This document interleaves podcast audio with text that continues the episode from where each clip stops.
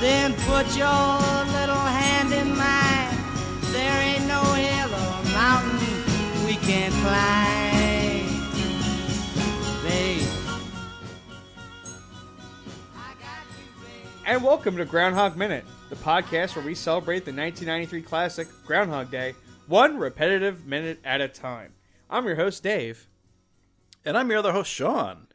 And back with us today is our very special guest from all kinds of wonderful podcasts Cosmic Geppetto, Minute of Darkness.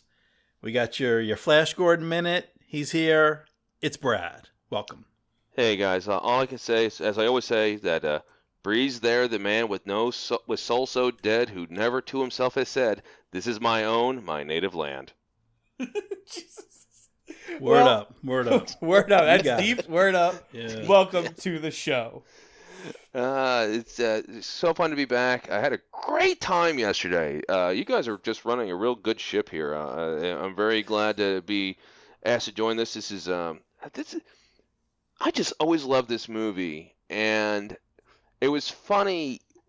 I, I actually I saw it in theaters when it came out, and it was real weird because the advertising for it really played it up as the zany comedy stuff, and then going to see it, and it's the, the, closest thing I can compare the experience to is when I saw um, Galaxy Quest, where it's sort of framed like a comedy. It stars comedic people, and there are a lot of big laughs. But then partway through is like, oh crap, this is getting a lot deeper than I signed up for. Hmm. And uh, one of those, and comedies don't always stick to your ribs real well.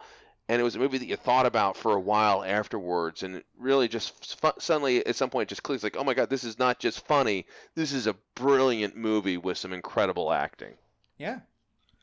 Thank you. Yeah. No, that, that, that's that's a, no. It's a good point to bring up. Like you had anything to do with it, Dave. yeah. Oh, yeah. No. Yeah. Exactly. Uh, my check's in the mail. Uh, all right. So we are here today to talk about minute thirty-seven. Sean, give me that summary. All right. Well, we start off with Rita quoting some poetry. Uh, not not as well as Brad does, but you know, she she she does her best. Uh, Phil gets a good laugh, and Larry's eyes almost pop out of his head when he sees the the tray of donuts and the array of pastries in front of him. And uh, Rita wishes everyone bon appetit. Yes. a a a Chris Elliott sighting, and uh, jeez,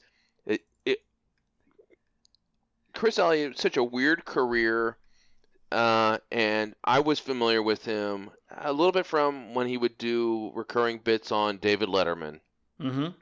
but also has did anyone see? And it came out. It it ended just the year before this movie came out. He was on a TV show called Get a Life. Get a life. Yeah, he had his, his own show. He was the star. it was such a weird show and so ah, I, I, so esoteric and goofy and and it's one of those weird and this is I think what Chris Elliott does well such a uh, an intriguing mix of stupid comedy and smart comedy Mm-hmm. and you know that's sort of what I think that's Chris Elliott's thing where he, he, he plays the dummy he's not afraid to go for the the dumb joke or the stupid sight gag but then at the same time he can do some some stuff that's sort of over your head until you think pretty hard about it. And so a lot of like belly laughs when you first see it and then afterwards it's sort of like a- a little chuckle to yourself when you re- when the joke lands 20 minutes later. So uh, yeah, real it's always good to see Chris Elliott. He, he has a unique look and a unique talent. So uh, it's not always easy to fit him into stuff Mm. Yeah, he's someone. I guess it's it's like smart dumb comedy or or dumb smart comedy. It's it's a particular niche, but yeah, that that Get a Life was a, a great series that just you know didn't didn't last long enough. But he's he's great here as Larry. Uh, he's also been uh, you know was, was wonderful in Cabin Boy, a- a- another great movie. Uh, played a prominent role in CB4 and, and a bunch of other things. Uh, I'm I'm a big uh, I'm a big believer in the Chris Elliott. I'm a fan, definitely. I'm definitely a fan, more fan of him because of this podcast. Because mm-hmm. I think I always had this impression he was a goofball loser. And watching these this movie minutes at a time ago, no, he's a he's a fine blue collar cameraman who like, you know, doesn't really let things affect him. Like you know, he more or less rolls his eyes at, at Phil and just calls him a drama queen, but like doesn't freak out or anything. And and I mean, and his reaction to the plate of food is probably what anybody's going to be thinking of when they walk in. Because Yeah. once again, we have to keep reminding ourselves to everyone else except to to Phil and us. This is their like you know, this is the first time they're seeing Phil since yesterday, and he's not acting like he was yesterday. He he made this whole this whole just mantra of I don't want to do this. I don't want to be near you people. I don't want to be near this town. I can't wait to get out. And now, you know, Phil walks in. He sees like the guys order the entire breakfast menu and pastry menu, yeah. and he doesn't know. And he's like, oh, "What do you do with all this food?" And he and that's it. He uh, catches himself off. It's like we gotta the w- weather. We gotta get ahead of the storm. Yeah. Well, let's we let's we we kind of jumped ahead. Yeah, Let's not uh, cross over this dramatic reading from Rita just from memory off the top of her head. I I'm always impressed. Like I can I remember movie lines and stuff, but uh, I'm no good at poetry. If it's if it's not in a movie, I can't I, I can't do this. Um, but she comes out. So this is uh, as I'm sure Brad knows, but but for the listeners that don't, this is um, from the the opening of the sixth canto of Sir Walter Scott's "The Lay of the Last Minstrel," and this is a a, a dramatic poem from from Sir Walter Scott that uh, it's from. It's about a a wandering minstrel who walks into uh, I think it's a Scottish castle, and he's giving the the the lady of the house this this long story about um, uh, about this war between two sides and this fight that's been going back and forth for years. And in this final part, um, they reach a point where they're asking this minstrel, like, "Why are you here? Just singing your songs for us? You could be making so much more money. You could be." playing to, to larger crowds and, and better audiences elsewhere. And he breaks into this stanza about, um, as, as Brad said, uh, about uh, a man who never hath to himself hath said, "This is my own, my native land," and and that's what that's what Rita's talking about. That a man with a man without a home, a man without his own land to to call his own, um, you know, his his deeds, his life aren't going to be marked. They're not going to be remembered. They're not going to be sung about. He's not going to be honored, and uh, that's that's the picture that that Phil has painted of himself for Rita. That's how she she she sees him, and and he said it. He he kind of opened the door. He's he's laid the groundwork for that, saying, you know, I'm not long for Pittsburgh. There's you know there's another city. There's another network that's after me. He's made it clear he's interested in in getting out of Pittsburgh, and and now he's showing you know to her eyes that he's not even interested in um, you know, if he's not interested in maintaining his relationships with the folks at Channel 9 in Pittsburgh, he's not even interested in maintaining uh, a relationship with his waistline. All right. It's. I tell you what, this is not an easy uh, bit for MacDowell to pull off, and she, you know, we talked a little bit about yesterday where um, th- there's some Andie MacDowell hate out there. Um, I- I've liked her in some movies. I've disliked her in other stuff. Uh, this is not an easy thing to pull off because you have to still be likable and you have to show that you have a point. But nobody likes somebody who recites poems to them, and especially I, I don't know, and and especially as a way to like denounce Like- your behavior. It's Yeah. like if someone does that to you in real life, it's like eh, Yeah. I think I'm gonna it, yeah, it's, remove it's myself from their presence. a, a, po- a lecture. I'm going to lecture you about my disapproval in verse form. That's not a way to win friends. No, no. I mean, I, I, well, I don't think anyone ever specifically did poetry. I believe I have been scolded once or time with Cure lyrics, and that that irritated the hell out of me. So it's it's definitely how she starts it because it, it feels like if you were trying, you know, like she obviously knows this poem. Her character, you know, Rita knows this poem. It, it means something to her. But you know, if I was thinking of something to say to one of you, I'd be like, I, I would kind of almost introduce it as the famous poet, you know, so and so said, and then I would say the line, you know, and I would kind of say it in a, um, I would almost not say it to you. I would say it kind of almost up, like I'm leaning back and I'm looking up at the stars, you know, or, or I'm like kind of like reaching into my brain to remember it. But how she does it is she doesn't introduce it. She just starts quote, you know, kind of. She just starts. She starts talking funny, if you will. She starts talking funny at him, like, wait, wait, what are these? These aren't Yeah. regular sentences. And then you know, to Phil, it's like dawning on him that you know either he recognizes it as not. It's not a dialogue. It's clearly a you know, it's clearly a poem, and and her eyes kind of her eyes go down a bit, like toward his food, uh, toward his cigarette, back up Mhm. to him. You know, we kind of stay on her. Yeah, she's she's keeping eye contact for most of it, other than the little bit she she kind of glances down. But yeah, she's looking at his eyes as she's, you know, yeah, re- reciting this this poem.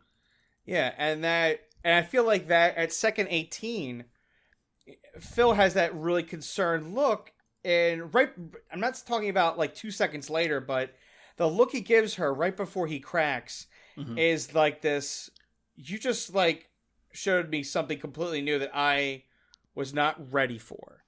Like he was really ready to just, you know, uh, I don't know, drink more coffee, eat more pancakes, and not care. And she really gave him a reason to care about, I guess, her, or at least learn about her. Because, I mean, we spoke earlier a few days ago how Phil at this point now sees people in this town po- possibly like playthings. And he Mhm. will. We'll, we'll see if he acts like that later in this film again. But this is one of the first times I think he's kind of going, oh crap, like, no, she's a person. She has something to bring to the table outside of this little town and her little all her little funny hick sayings about oh look at the cute people and this and that she just you know drops this bomb on me it's almost kind of like he has to crack because he doesn't want to he almost he doesn't want to show her how much she just got to him in that moment you know? Even though even though the day's going to reset in this for in this one moment he needs to kind of put this like guard up. Like oh no no no i'm not ready for that. No no no no no. That's how i see it as. It's funny because this is sort of the continuation of what you saw when he first saw Andie MacDowell's character at the station, and he saw her sort of playing with the special effects, the the, Mhm. the, the cloud special effects. You could just see in that one little moment he was charmed by her, and I don't think you've seen another moment of his. eh, The fact that she sort of gets around the Bill Murrayness of the Phil character and sort of strikes a chord with him, and you see just a little bit of that again.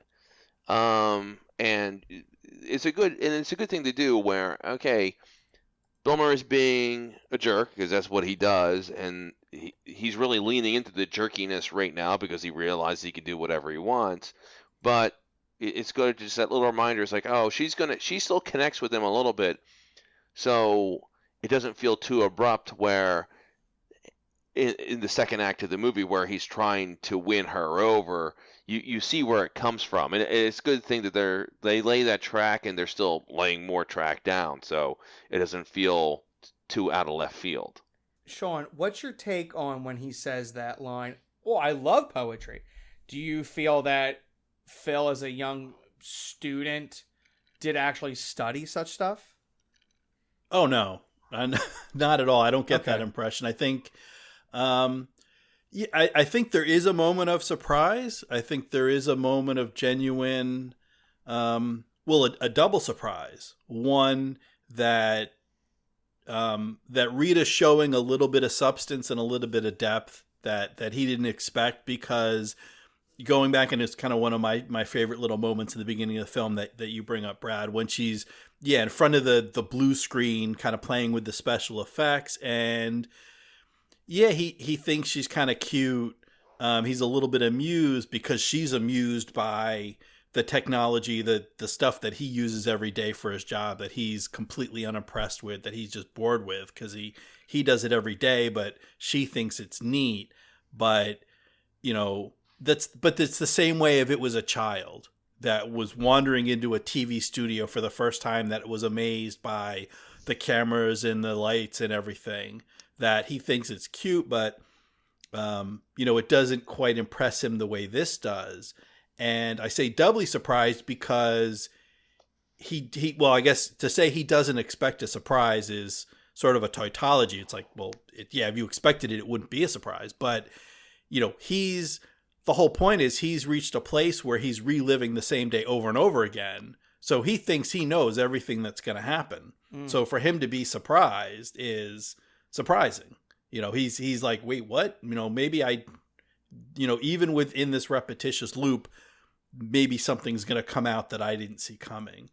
Um, but I think there's just a flash of that. There's just that serious look he gives her and then uh, you know, as soon as she says Sir Walter Scott, then he thinks of the Willard Scott thing, and then it's you know he's back to the old Phil. He's back to bad Phil, and he's making fun. I don't think there's. I didn't take anything seriously about that. I love poetry.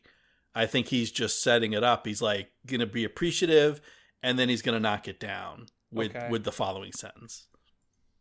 What did you What did you think, Dave? Did you think you think maybe there's there's some poetry in Phil's past?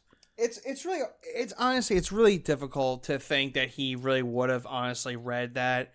I feel like poetry is definitely for the person who can be patient. They can read, they can read it over again, and they mm-hmm. can say, you know, it took me about 10 times to understand this poem, but now that I've read it or I've read the rest of this certain author's this this um, this writer's work. I can really appreciate that. I don't see that with Phil. I definitely feel see Phil, and if he's in an English or a lit class, he's definitely looking up. Um, you know, he's definitely like looking at the corners of the book. He's writing in the corners how dumb this sounds. He's you know trying to find the the shortened version of a Shakespeare play so he can get the gist and get the oh okay yeah I get it. they love each other okay yada yada yada done.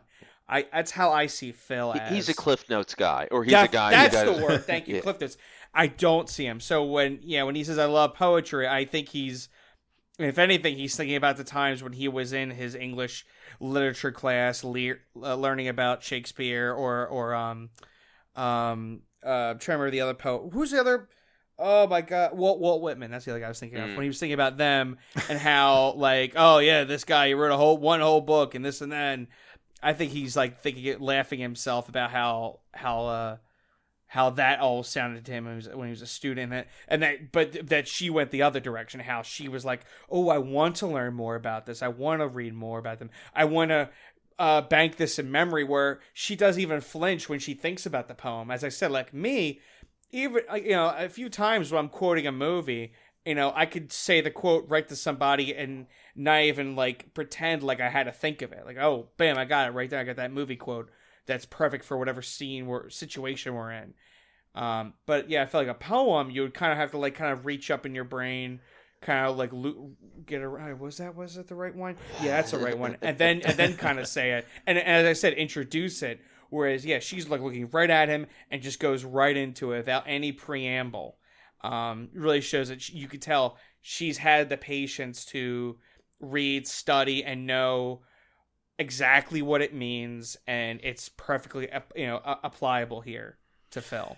The, yeah, the, remember. oh, go ahead, Brad. The most pretentious thing I've ever done, and it actually ties into a conversation from yesterday. We were talking about how I had a coworker who knew a little bit, and turns out her husband left him, for, uh, left her for a ex girlfriend on reconnected with on Facebook, and I said, "It's like, yeah, that's when I learned. You know, if you the next girlfriend sends you a friend request on Facebook, don't do it."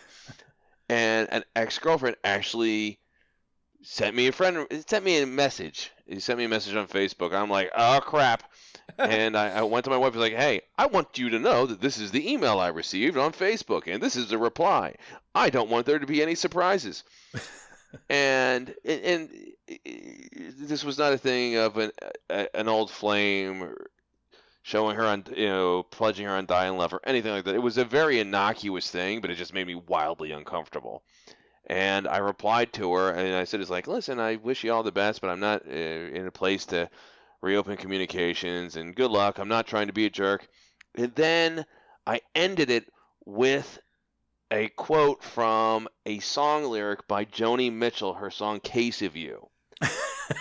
I thought you just said you don't like it when people quote song lyrics at you, and now you're. Oh my god, Brad. This is why. No. Because I did it and I realized like, oh crap, Oh. I'm an a hole. Oh my. I was like, no, what? It, it, it, I don't know why I did it. I and afterwards it's like it was the most pretentious thing I ever did. Is like, what sort of a hole would do that? And that's when I was like, well, never again. oh. So yes, so it, it, it's, uh, and again, that's why I, I, that's why what she did, you give Andie MacDowell a lot of credit for. She was able to make this scene work, and you don't come across disliking her, and you still sort of want. And it's not even that you want Phil to get together with her because he's not good enough for her yet Right. and you want him to, you know, sort of show the you know, see the error of his ways and become a good enough guy. And that's not always the case with Bill Murray. I'm thinking of Stripes, where Bill Murray was a jerk at the beginning of Stripes and he was a jerk at the end of Stripes. And when he got to hook up with Sean Young, he was like, "Yeah, you go, Bill Murray. You hook up with a chick that's way too hot for you." Mhm. and you don't feel that way in this. It's like I, I, it would have been disappointing if the next scene would have been him, you know, eh, laying in bed uh, having a post-coital cigarette with Andie MacDowell. That would have been you would have been disappointed in both of them. Sean, I want to I want to ask you a question on more a production thing, and this is more. I don't think you're gonna have the answer for it, but I kind of want to. I want to. I want to just kind of bring it up. All right. Do you I'll think when they were scheduling this movie and they said, okay, we're gonna film all these scenes here and all these scenes there? Do you think they filmed a lot of the diner and I guess even bed and breakfast scenes on days where the weather wasn't the ideal one that they wanted for that day? Like, I mean, obviously they want to schedule because you have a lot of extras and a lot of planning. Mhm. But like, let's say they were going to film outside that day, like, and they were they were going to film maybe a pickup shot or something down the street, and they go, oh, the weather just doesn't look good that day. Do you do they decide to like do they keep the extras around and say, all right, everyone, we're going to film a di- the diner scenes instead? Like, what do you, you know, what I'm saying like because of this. As, as they want to look the they want the town to look exactly Mhm. the same every time they they film it and if it doesn't this day, where it's like, ah, the, it's too sunny today. It looks way too sunny. We gotta make it. We gotta wait till it gets cloudy again. Let's film an indoor scene. What's what do you take on that?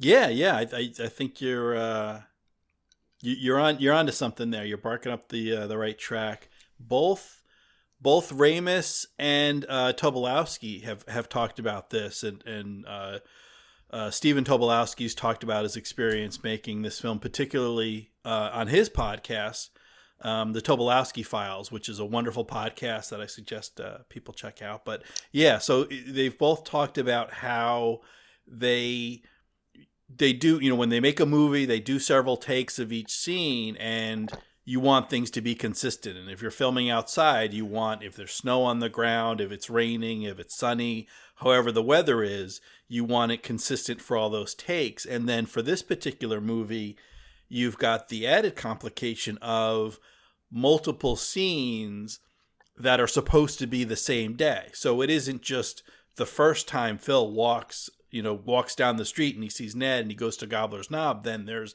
the next day and the next day, and they all have to be the same day, and they all need the uh, the weather to be the same, and you know, down to yeah, is it windy? Is it sunny?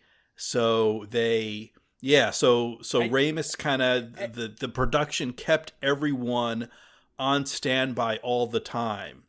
And so this would apply to any of the identifiable extras, the folks that you see in the background that have to be the same. There's one guy. I mean, there's the the bit players like um, like Gus and Ralph and, and Nancy that aren't necessarily part of this scene, but they're in the background. But there's there's the guy in the red hat that's in the booth behind, kind of across from Nancy, and I think it's eventually the booth where uh, where Phil will will sit Rita down much later in the movie. But for now, there's a guy in a red hat who was in this booth, and he was in that booth. I think it was uh, minute 26 27 was the last time they were in the diner and that same guy in the red hat's there so yeah they kind of kept they kept everyone on call at all times and depending on the weather they may jump outside to do you know phil and ned walking down the street and then if the weather wasn't good then yeah then they'd come inside and do something like here in the diner or do a scene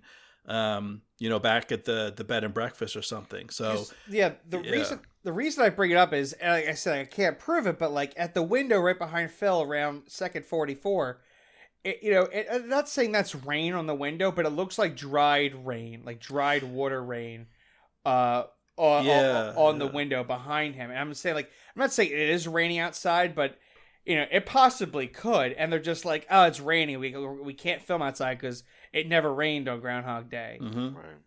It's only, if anything, it's only wet.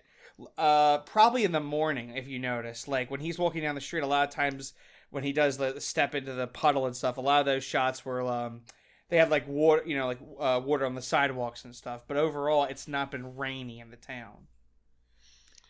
Yeah, I was wondering because I was going back again. It was like minute, like ver- the very end of 26, mostly it's 27, the last time they were in the cafe. And it looks sunny. Um, the, there's not too many shots of Phil where you can see the window behind him, but just the lighting in the diner, it looks like a sunnier day. Whereas, yeah, in this minute, I it's I don't think I'm pretty sure it's not raining now, but I had the same thought where the windows kind of streaked. It looked like maybe it just stopped raining or, or recently, um, and it's a little darker outside. But yeah, so that's the kind of stuff they had to, you know, you you got to deal with when you're when you're filming on location and, and outside and whatnot. Well, it's funny the the production question that I had, or the production thought I had, is like this must have been a brutal scene for Murray to film because any scene where you're eating and drinking is miserable Mm-hmm. for an actor because they must have done a thousand takes of him just shoving food in his face and I, and I've never I I've never done film work. I've never uh, acted on film, but I've read enough and heard enough interviews where the last thing you want is to have a scene where you're eating something because they're gonna have 20 takes, and God forbid Bill Murray had to shove that uh, piece of pastry piece into of his cake, mouth. Yeah. Yeah, the the one thing, one of the things I've learned from listening to to actors and stuff, listening to commentary commentary tracks and interviews, and you know, one tip they say is, yeah, if you're eating in a scene, take a small bite, like that first take, because if you take a big bite, then you've got to do that same big bite every single take to keep it consistent. And then, yeah, like you said, he goes he goes beyond the the, the big bite. He shoves the whole uh the whole cake and i wonder you know i'm, I'm i wonder if that was kind of a a little homage or, or callback to uh john belushi in animal house. Oh, where he's like just stuffing stuff in, in his face that kind of move where he stuffs that whole piece of cake in. But yeah so how uh, hopefully they got that right if not the first take but but quickly. Um yeah though though Ramis does say he did say in the commentary track that um bill made himself sick eating all the food for for this scene It must have been a terrible day for everyone to be involved with because my understanding is Bill Murray wasn't in a great mood at the best of times. It's like, hey, let's stuff him with food while we're at and see what happens. He, he must have been a Yeah. nightmare to deal with that day. Oh, Yeah. Also, also we we had we mentioned it yesterday, but he's got that cigarette, and he's not really ashed it, and there's nowhere to ash on this table. It's all filled with food. So, Yeah. like, God forbid you get a little ash on your eggs and don't notice it. You're like, uh, I can't eat these eggs right now because I got ash on them. and he's, just, yeah, I mean, like, Phil, the character, doesn't care, but Bill Murray, the actor, sure doesn't want to eat a piece of cake with, with cigarette ash on it. Well, I, you know, it's funny, uh, and it's a far enough of a far away shot that you can't tell. A pet peeve of mine when I see uh, someone smoking on a, on a TV show or movie is watching the ash levels on their cigarette. yeah yeah and you'll see it's like okay the, the cigarette's like obviously halfway burned down this one and the next scene it's obviously a fresh cigarette or there's like quarter inch of ash, and next thing there's a half inch of ash, and it's like, Yeah. what are you doing? That's that cigarette's just going backwards and forwards in time. yeah, and I'm I'm sure it's it's it's hell on on continuity. They do a pretty good job. They don't well, we don't see him drag on it much. We see him light it. We don't see him take too many drags, so there shouldn't be a lot of ash. And then a lot of the close-ups, it's just kind of him shoulder up or elbow up, where you don't even see the cigarette. I think there's kind of two times we see it, and both it's kind of just it's a little bit of ash, but not a lot so it's it's hard to tell. But that's probably it's probably easier to keep it like a little bit of ash you can do consistently. A lot of ash is probably harder to do because you always risk as he's moving his hands around as he talks, it may just fall off. yeah, Right. uh, and there, that milkshake will be ruined if if such it falls in. Oh, All right, so let's round about. We get back to our boy Chris Elliott now. He was walking in. He's amazed by the amount of food. Yeah, And, you so He- I'm sorry, yeah, yeah. He flicks his. I wanted to say he flicks his eyes outside, flicks his eyes back down to look at the tray. So there's the weather, the the donuts. He's just amazed. well, yeah, because Phil's been so insistent on how quick they want to get out of town, and he's been out kind of getting the van ready, just just at Phil's assistance, and and then he comes in, and the guys ordered, you know, everything on the menu. It seems like, including there's the, um, you know, as as as Larry's walking in, we get a good shot of the. I don't know. These are probably people waiting for a table behind him, and we see some of the stuff on the wall. I mean, you've uh, Dave, you mentioned that the Steelers pennant up there. That I I think I had the same pennant in, um, in my bedroom growing up. I kind of first became aware of professional sports in the late 70s and the, the you know I, I I wasn't from the Pittsburgh area but the Steelers were ripping off uh four Super Bowls in 6 years so it was an easy team to to to root for if you had no one else going on but uh I like the the groundhog breakfast special for a dollar ninety nine and it looks like looks like it's a two two two it's like two pancakes two strips of bacon two eggs juice and coffee for a buck Oh, 99 That's like a good deal. I like that. you yeah, you, you Oh, can't yeah. beat that. that, that that's your every weekend place to go for for for, for breakfast at that rate. Yeah. That- You- Um, here, here's a question. Uh, I'll- you- Do you guys have a favorite diner? Oh man, oh he's doing. it. He's triggered. All me. right. Uh, All right, get comfortable folks. Here comes the diner talk. uh do I I used to. I used to have a diner, but it's not a it's it changed hands, changed owners. So, um I don't no, I guess I don't have a favorite diner anymore, but the one up the street for me is nice. It just it's just not um the two there's two diners, but the one that's really nice oh it closes at 11 and the other one is pretty decent and that's open all 24 hours. So, um, that's pretty good. I said my friends don't really live near me. I live a little far away, so we try to meet somewhere usually for breakfast if we're if we're getting if we're meeting up somewhere. Um, Sean, what do you got? Yeah, so I grew up um the the main diner, I think my my, my favorite as as a kid was the Blue Fountain. Um and that was um I think it's in Piscataway, but across the street, it's right across the street from Middlesex Mall, which is in South Plainfield. And and growing up, they, they don't have a theater anymore. It closed years ago, but that's where we used to go to see Rocky Horror midnight Fridays and Saturday nights. And oh, then nice. then after the show, we cross we cross the street and go to the Fountain Blue. Um, though it's weird. At some point, they that's got they well they tore it down, and they built a new diner on the same exact spot, but and they changed the name instead of the um, instead of the Blue Fountain Diner, it became the Fountain Blue. Mm. Uh, yeah. That's so dumb. That's so. That's so. Just, just do it. Do it. Do what some of the diners around me do. Just name it after the highway you're on. What highway are we on?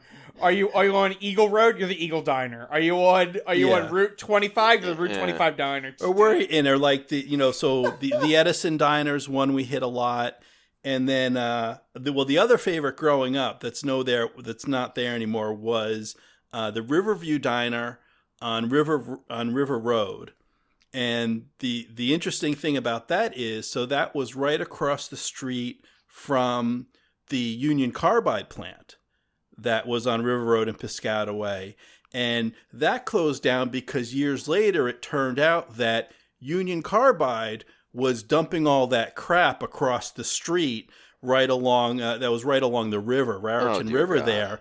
And the diner was basically built on a toxic waste site. Your diner was basically a carcinogen. Base, basically, on top of everything we were eating and smoking while in the diner, the the the literal ground that the diner was built on was killing us as well, and so that place had to close down. Hey, are these Um, eggs looking more green than usual? Yeah. So uh, yeah, so my my favorite diners are no longer there. Um, but Brad, so where do you go? Where's your hangout spot? What are your favorite diners? You know the one that uh w- when I was in high school, I, I grew up um in this town, uh, Limerick, P- Pennsylvania. It's about a half, uh, eh, 45 minutes outside of Philly. And what people may not understand if they don't live near Philly is Philadelphia is a huge city with a ton of people, but you get a half hour and all of a sudden it's the sticks. Mm-hmm. And growing up in that Limerick area, there was just nothing to do. So if you were a bunch of teenage guys with nothing to do, it, it would it, we would go and we would see a movie. We saw a ton of movies because there was like a two dollar movie theater near us. And then it was like, what do we do now? I was like, well, I guess we're gonna go to Limerick Diner, and it was a great hole in the wall diner. And I remember we would go there.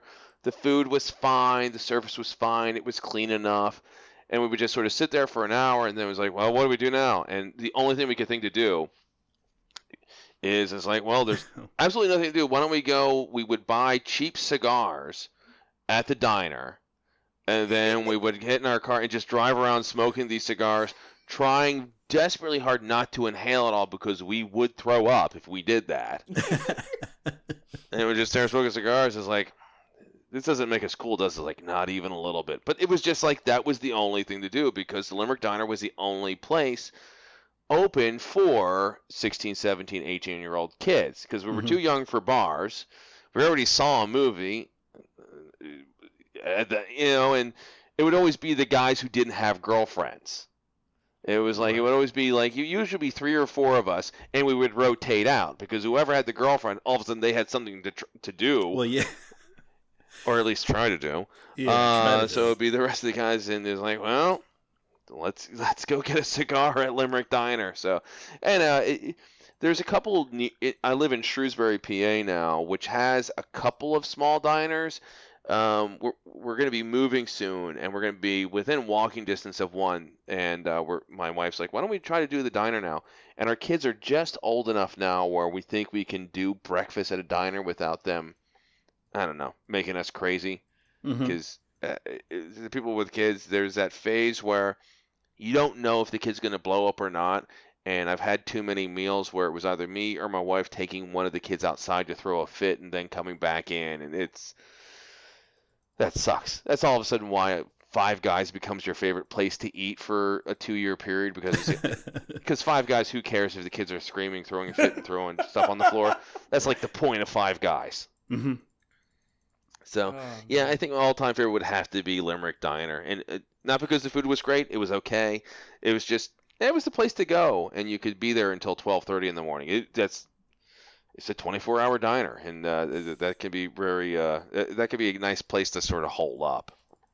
Just give the I just give the kid creamer packets. I feel like that that kept me occupied a lot of times. I was a child at diner, just drinking the just drinking the creamer packets, playing, poking the creamer packets. I feel like you know, just give the kids just that's it. You sit down, give them a play mat, crayons, uh, a couple packs of butter, and uh, and some creamers. And all you gotta do is just wipe up afterwards.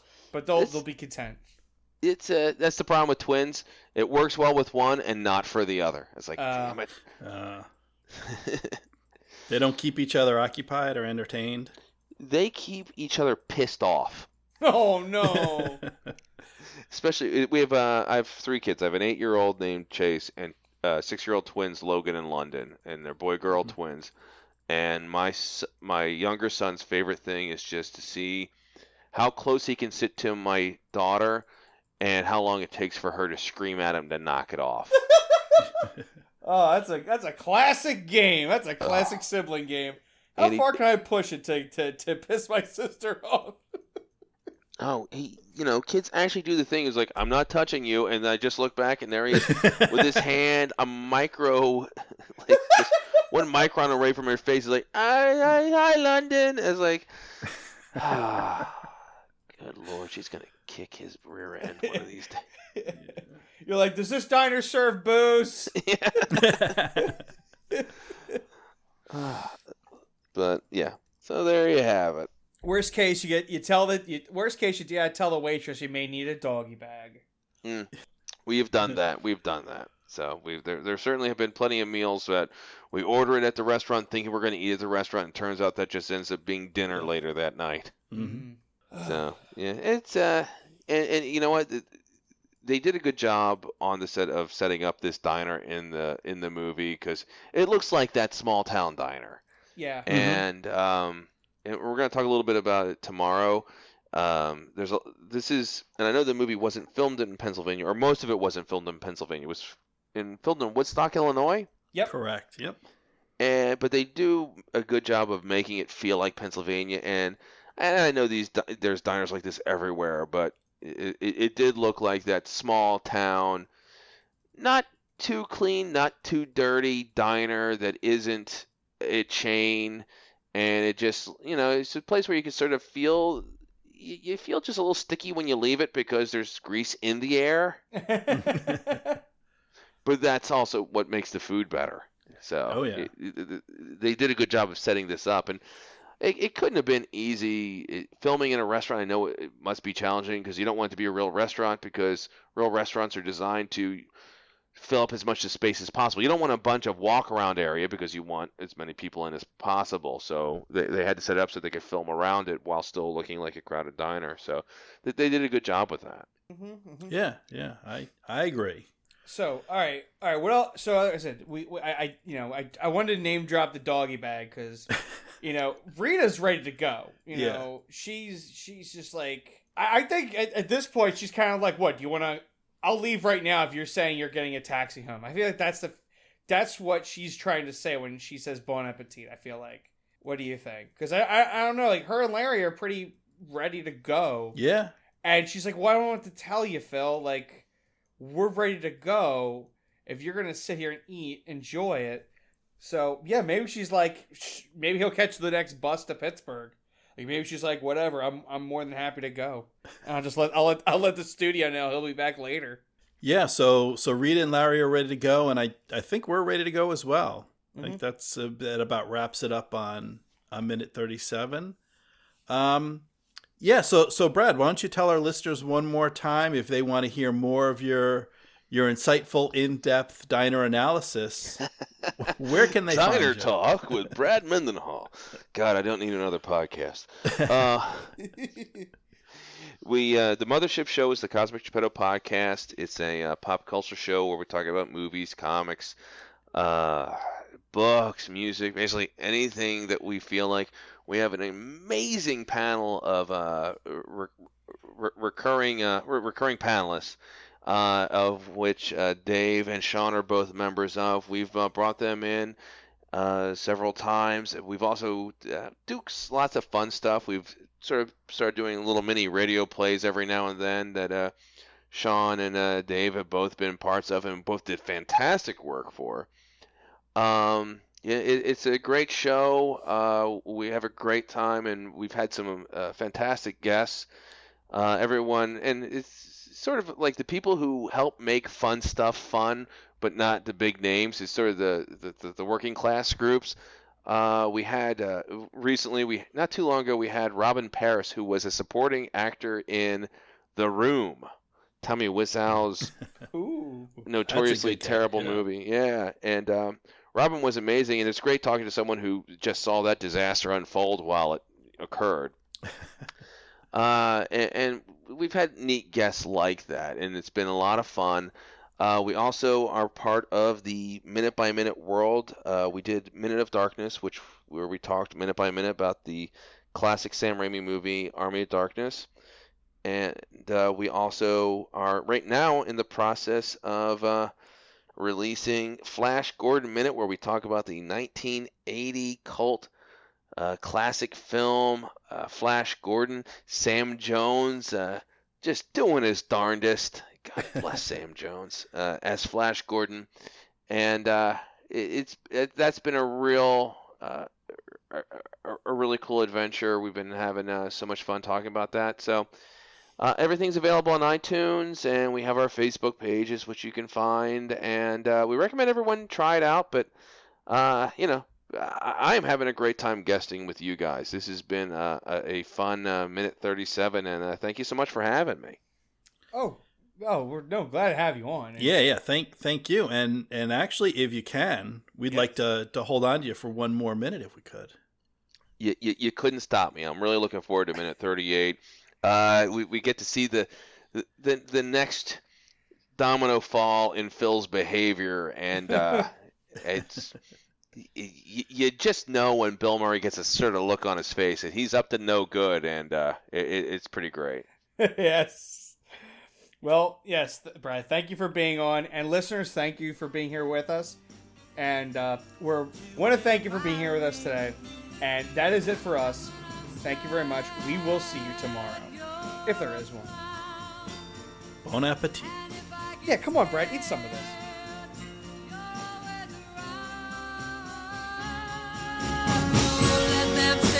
hair's too long, cause I don't care with you, I can't go wrong.